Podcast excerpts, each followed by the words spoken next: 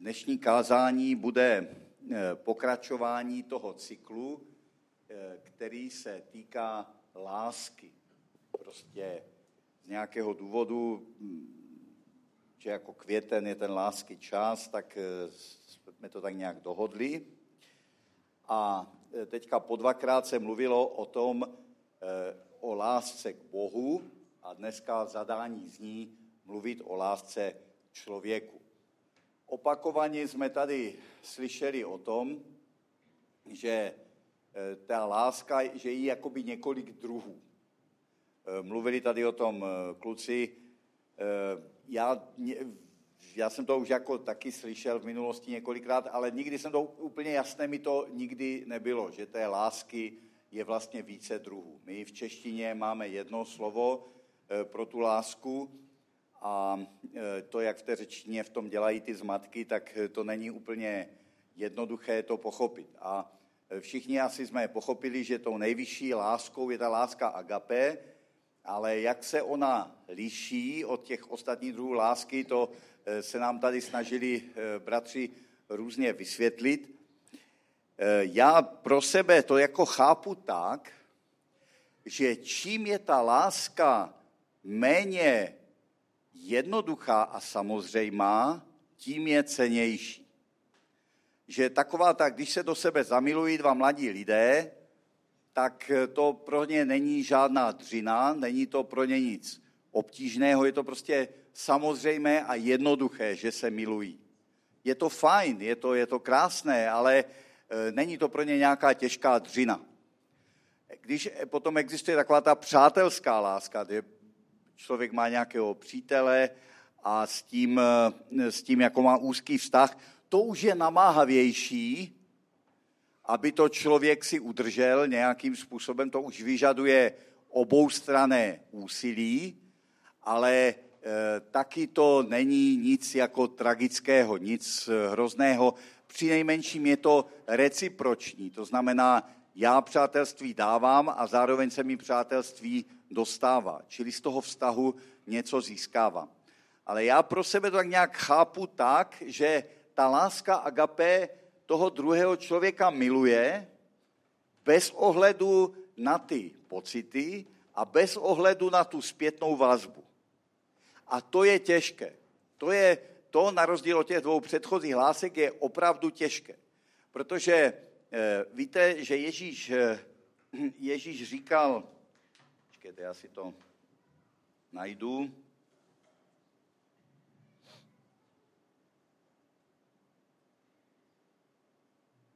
Eh, no, já to teda nebudu hledat. Eh, nicméně on říkal něco v tom smyslu, jako že když miluješ ty, kteří milují tebe, no tak co je na tom jako zvláštního? To dělají všichni, to dělají nevěřící. Když zdravíš ty, kteří zdraví tebe, no tak co je na tom divného? No tak to dělají všichni, to jako to v práci dělají i nevěřící, i ti nejhorší lidé to dělají. A když pořádáš hostinu a, a čekáš, že oni ti zase pozvou na hostinu, to taky není nic jakoby těžkého. Když jakoby máme z toho nějaký zase zpětný zisk, nebo ho můžeme očekávat. Ale ta opravdová láska, ta agape, ta je právě cená tím, že se jí za to ničeho zpět nedostává. A tak jsem se teďka, když jsem si chystal to kázání, jsem se tímto, eh, touto optikou snažil dívat na některé příběhy z Bible a říkal jsem si, byla to jako ta agape, který z těch příběhů v Bible splňuje eh, ta kritéria toho, aby to byla ta opravdová nezištná láska, která nehledí na ty pocity a na tu zpětnou vazbu. A je bez sporu, že Kristus, Ježíš Kristus, to, co on udělal, jeho příchod na svět a jeho smrt na kříži, splňují ta nejvyšší kritéria té nezištné lásky. Protože on z toho vůbec nic neměl, nedostalo se mu za to žádné kladné zpětné vazby, nikdo to jakoby neoceňoval, to, co on dělá, nebo naopak se mu dostávalo negativní zpětné vazby, že jakoby se mu za to vysmívali nebo toho vůbec nebrali vážně. A e, jestli si jako někdy žijeme v, jako v iluzi, že on nás jako miluje v tom smyslu, že je z nás úplně hotový, jak jsme skvělí, ale já si myslím, že to tak jako úplně taky není. Že, že, jako, eh, že on nás miluje, opravdu nás miluje tou láskou agape, ale není to tak, že by byl úplně nadšený z toho, jaký já jsem, jako, a nějak se z toho rozplýval, eh, že, eh, že mě zachránil spíše navzdory tomu, jaký jsem, než proto, jaký jsem. Takže to je bez zesporu, že Kristus, Ježíš, to, co on udělal, že splňuje ta kritéria. Ale jinak, když jsem si tak jako procházel ty různé příběhy eh, lidí, které v Biblii jakoby obdivuju nebo je mám rád, tak jsem si najednou říkal, že to vlastně s tou agape tam nebylo tak horké. Můj třeba takový favorit je ten Boaz. Já nevím, jestli znáte knihu Ruth, to, bylo, to je o té dívce, která se vdala do ciziny, umřelý manžel a pak šla s tou svojí tchýní se vracela eh, do toho Izraele. Eh, ta Moábka Růd, ona byla Moábka, nebyla židovka, a teďka přichází a třou s tou maminkou, s tou tchýní svoji bídu znouzí a ona chodí tak jako paběrkovat na pole, vyzbírávat eh, to, co zbude za těmi, za těmi ženci, ta, ta Moábka Růd, aby nazbírala nějaké jídlo pro sebe a pro tu tchýň. No a tam se k tomu nachomítl ten Boaz, což byl bohatý majitel toho těch polí a e, to byl prostě fajn chlap, to byl jako dobrý chlap, to byl člověk, kterého jsem vždycky jako obdivoval, protože on, když tam viděl, jak se tam někde, jak tam někde sbírá ty klásky, tak e, říkal těm žencům, hele chlapi, nechte ju na pokoji, ať se tady klidně napije, ať se nají a ještě jí, když tam toho spadne víc, tak to tam nechte, ať ona byl takový jako velkorysý a nemusel. Ale když jsem na to, eh, když jsem na to eh, potom eh, tady tenhle, tuhle tu optiku upřel, tak jsem si říkal, no tak bylo to od něho strašně pěkné, já to vůbec jako nezlehčuju, ale třeba ta Ruth měla dobrou pověst. Oni se vědělo, ten, ten Boaz o ní věděl, co ona pro tu tchyni dělá a bylo na ní vidět, že je pracovitá, že je to, že je to pracovitá, prostě hodná ženská a vůči takovým přece jenom se to milosrdenství prokazuje lépe, než vůči někomu, kdo je třeba líný, nebo, nebo notabene možná byla hezká, víte, že on si ji potom vzal, eh, vzal za ženu, jo? tak já nevím, jak to, ale když pouštíte na přechodu já nevím, muži řidiči, když pouštíte na přechodu hezkou holku, tak eh, eh, je to snadnější, než když pouštíte prostě nějakého načuřeného, prostě kdo vám hrozí holí, nebo tak. Rozumíte, že, že jako vy, ať chceme nebo nechceme, někdy jsme trošku tím ovlivnění, nebo zdravotní sestřičky, nebo i doktoři, ať nemluvím jenom o, jako se snaží se ke všem chovat jinak ale když přijde hezký mladý pacient, to se jako pozná.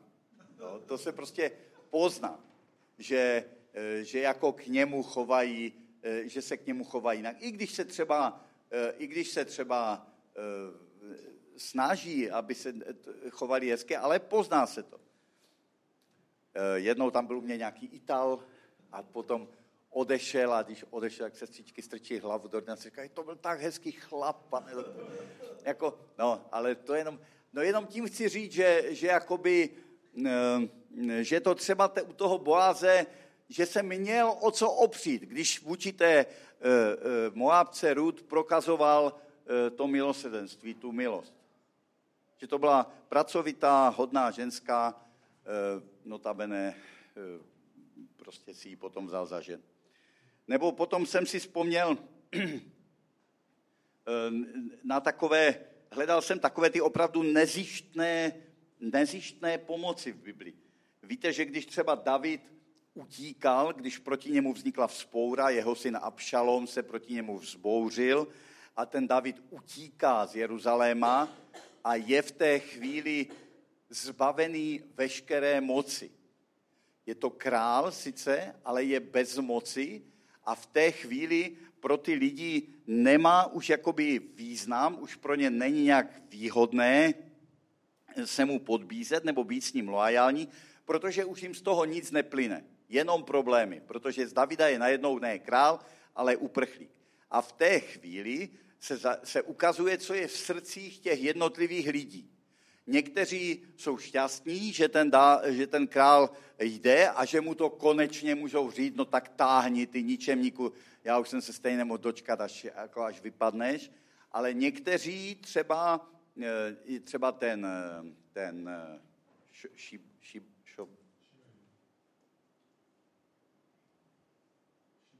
šobí, myslím, eh, vzal jako karavanu těch, jako naložil auto, potravinama, madracema a takové a, vezl, a zavezl to do pouště tomu Davidovi, eh, protože říkal, si na útěku, bude se ti to hodit.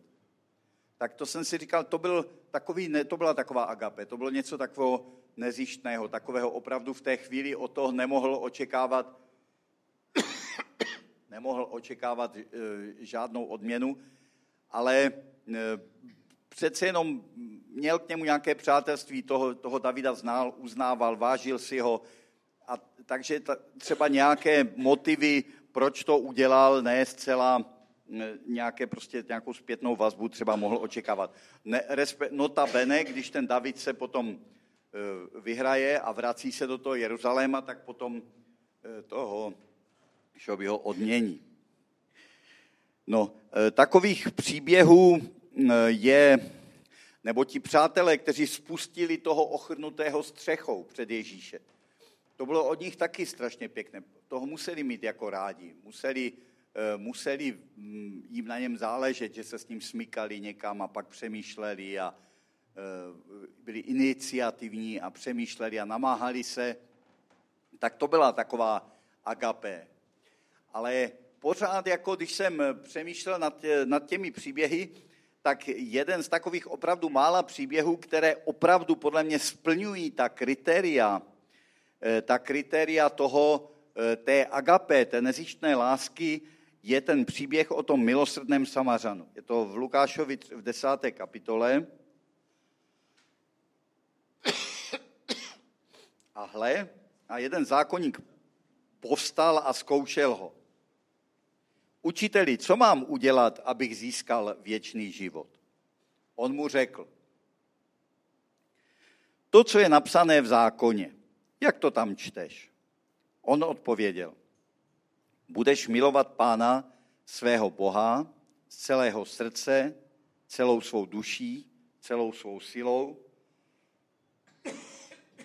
a celou svou myslí a svého blížního jako sebe samého. Ježíš mu řekl, správně si odpověděl, to dělej a budeš živ.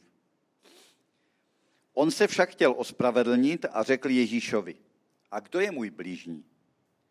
Ježíš se ujal slova a řekl, jeden člověk se stupoval z Jeruzaléma do Jericha a padl do rukou lupičů. Ti ho svlékli, zbyli, nechali ho tam polomrtvého a odešli. Náhodou sestupoval po té cestě jeden kněz, ale když ho uviděl, tak ho obešel. Podobně se tam objevil i Levita. Když přišel, uviděl ho a vyhnul se mu. Ale jeden samařan na své cestě přišel k němu a když ho uviděl, byl pohnut soucitem. Přistoupil na jeho rány, nalil olej a víno a obvázal je. Položil ho na svého meska, zavezl do hostince a postaral se o něj. Druhého dne vyndal dva denáry, dal je hostinskému a řekl, postarej se o něho a co by tě to stálo navíc, to ti zaplatím, až se budu vracet. Kdo z těch tří, myslíš, byl blížnímu svému, byl blížním tomu, který upadl mezi lupiče? On řekl, ten, který mu prokázal milosrdenství. A Ježíš mu řekl, jdi a dělej to samé. Jednej také tak. Takže e, to je příběh. Takže to je příběh, e, který podle mě splňuje ta kritéria té agape. Ten samařán e, neměl žádný důvod aby se tak zachoval, než lítost, soucit a lásku k tomu zraněnému člověku. Nemusel, nemohl od něho očekávat žádnou odměnu, žádnou zpětnou vazbu, nemohl k němu nutně mít ani žádné kladné city, protože to byl eh, Samařan, protože to byl Žid, což pro Samařany byli takový, oni se navzájem nemuseli, dosaďte si tam jakákoliv dvě etnika, eh, která se navzájem nesnášejí, tak, tak to bylo mezi Židy a Samařany. Takže z tohoto hlediska nemo, neměl jako žádné kladné city a muselo to navíc obtěžovat. Já nevím, jestli se vám to někdy stalo, že jste někam šli a teď se vám stala nějaká komplikace, někdo po vás něco chtěl, co vás zdrželo, co vám úplně nabouralo, eh, nabouralo nebo jste šli třeba do sboru, že? To je typické. Jednou, mně se to jednou stalo tak jako, že jsem se chystal do sboru, už jsem byl takový nachystaný a teď mi volal jeden starý soused, že něco potřebuje někam odvést. Mi se to tak těsně nehodilo a tak mi to hrozně nacho, na, nabouralo ty moje, eh, ty moje eh, plány, ale eh, potom jsem si říkal, Víťo, jako vzpamatuj se, teď to je, tady to čteš, na co si to hraješ, co tam, co tam chceš jako dělat do toho sboru, když takovou elementární věc jako nerozkličuješ. Jo, ale v zásadě mě v té chvíli spíše obtěžovalo to, že, že, že, než že by ho nějak miloval, toho pána, kterého jsem tam měl zavést. Čili toho, toho Samařana to určitě taky mu to nabouralo plány, stálo ho to peníze, zaplatil mu několik noclehů v hotelu, péči nějakou, to muselo být jako drahé, vzal ho do svého auta, on mu ho zakrvácel ještě, nebo pozvracel, nebo něco.